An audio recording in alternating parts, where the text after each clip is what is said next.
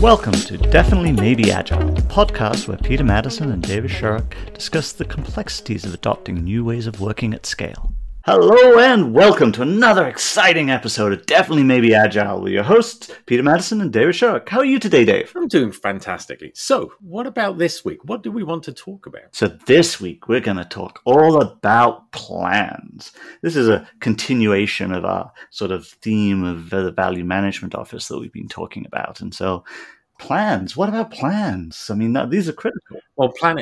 This is an interesting one, isn't it? When you talk to agile teams, or when we talk to organizations which are early in their agile adoption, there's often a sort of uncertainty about planning because every time I go to the team, I can't get a plan beyond a couple of weeks out. And uh, if I now go to the value management office, clearly their responsibility, a big part of it, is that governance over where you're going to spend time and money over the coming longer period of time. So, how do we get those plans in place? Uh, I think it's really important to move away from blank sheets of paper, just come up with a plan. There's we have really good practices. There's good understanding of how we do planning and we can convert either you know short-term plans into medium and long-term plans or we just need to understand that framework and work within that. Yeah i think this is critical because you without that frame if you just uh, ask somebody to hey what could we possibly do? Like well, how might this go? then and they you can wind off going in a million different directions. Having some kind of frame that allows you to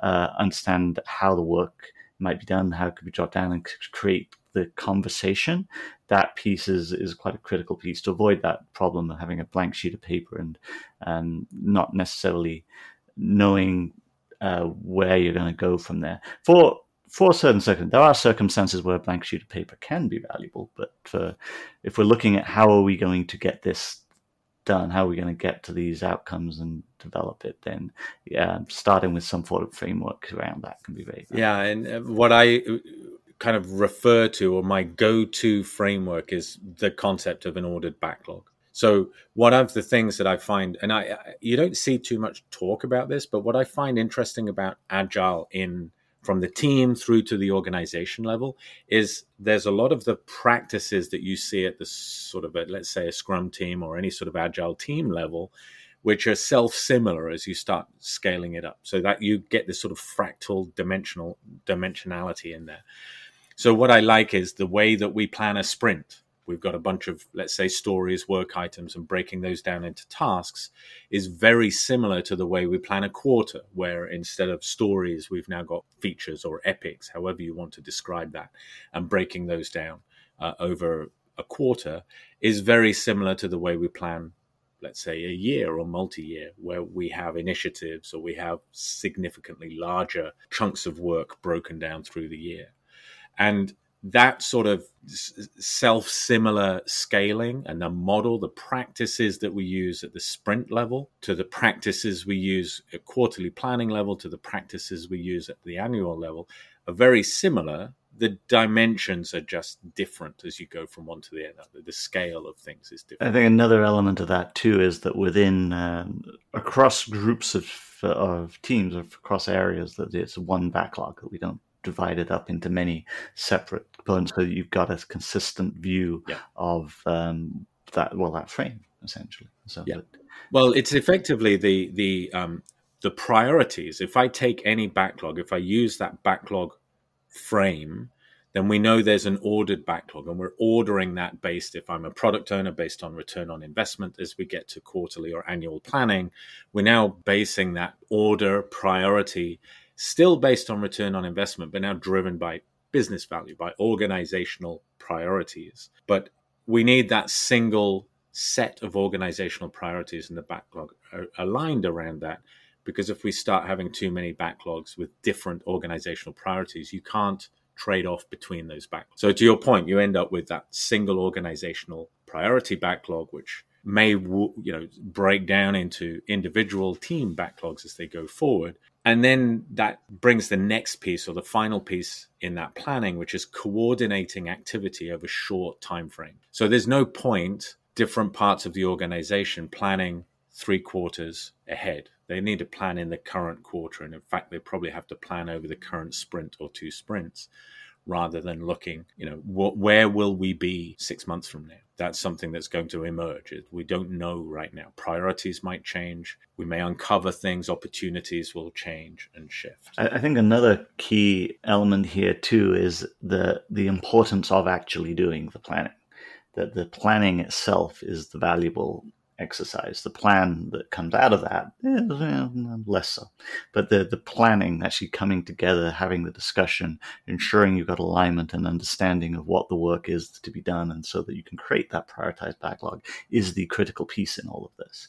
That uh, that actual planning activity. I love that. That whole conversation is so critical. And this speaks to we we hear a lot about the cost of things like big room planning and not to want to go into that particular direction. The, the value in that is often not really well understood, which is the whole team understands what the priorities are. So we need to do just enough of those conversations so that we can understand what other parts of our organization or our value stream are, what they're struggling with, what they're objectives are and how they're going to impact what we're doing and how our work impacts what they are doing. And that can't be tied to one or two leads on a team. It need the, the whole team kind of needs to be aware of it and what's going on. Uh, John Cutler uh, published a, a, an interesting blog post on this. Uh, one of his somewhat random thoughts, which I thought was as so many of the things he does are quite well articulated.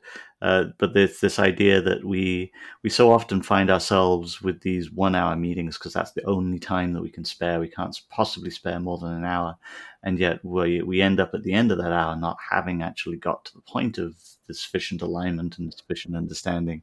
Yeah. Uh, whereas if so, we end up with a week later coming back together with none of the decisions and none of the action that can take place. Whereas if we'd actually said, okay, we're going to spend three hours together and we're going to hash all of this out, we're going to work it all out and actually do the planning well and put that effort in, that that time is is well spent and it's absolutely invaluable. Yeah, it's interesting. I I think I, I, just love what you're saying there, and it come. There's sort of two things that come to it. Number one is having enough time to get the discussion that's needed, but there's also an ownership of the discussion there. When I leave that meeting, is recognizing that that was the meeting where we discussed dependencies or priorities or technical breakdown of X, Y, and Z or whatever it is. And we'd better be there with our full brain engaged for that discussion and also prepared to take on the notes that we need and the observations and all of the other bits and pieces so that we're not, you know, focused on something else and not really coming to grips with what the topic of conversation is. And I, I do think that there's a lot of, um, we sometimes lose the focus in discussion and the focus uh, uh, in those conversations in that sort of meeting culture where like you say it's an hour block because my tool for booking meetings books an hour yeah. and away we go i had a half hour one of those this afternoon uh, so so with uh, with that in mind how would you sum this up in three or so points for our listeners well i think the last point that you mentioned is is possibly the most important one which is you need to plan there needs to be a conversation. This idea that everything is quote unquote emergent is not sufficient. We need to have some idea of the stepping stones that we're trying to take and the direction that we're trying to go and so on. Uh, the second point would be we already have a frame for those planning conversations, and that's that uh, fractal, self similar sort of view of things, which is we know how a backlog works. We know a backlog has a bunch of similarly sized pieces into it in the backlog, which are ordered based on on priority or value to the organization or the customer. Well, that same self similar model can be used at a quarterly level quarterly level can be used at an annual level and so on so there is already a framework within which to to do that planning and there's a well understood conversations and structure in that approach and the third thing I think is the coordination across multiple parts of the organization, teams, if you like, which is short term. There's no point coordinating over the medium to long term. We need a,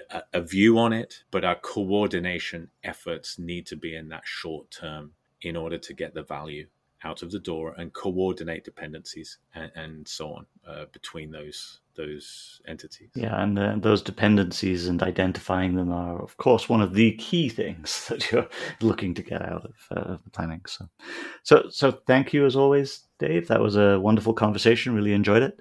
Um, if anyone wishes to reach out, they can at feedback at definitelymaybeagile.com. And uh, until next time. Always a pleasure. Thanks, Peter. You've been listening to Definitely Maybe Agile, the podcast where your hosts, Peter Madison and David Sharrock, focus on the art and science of digital, agile, and DevOps at scale.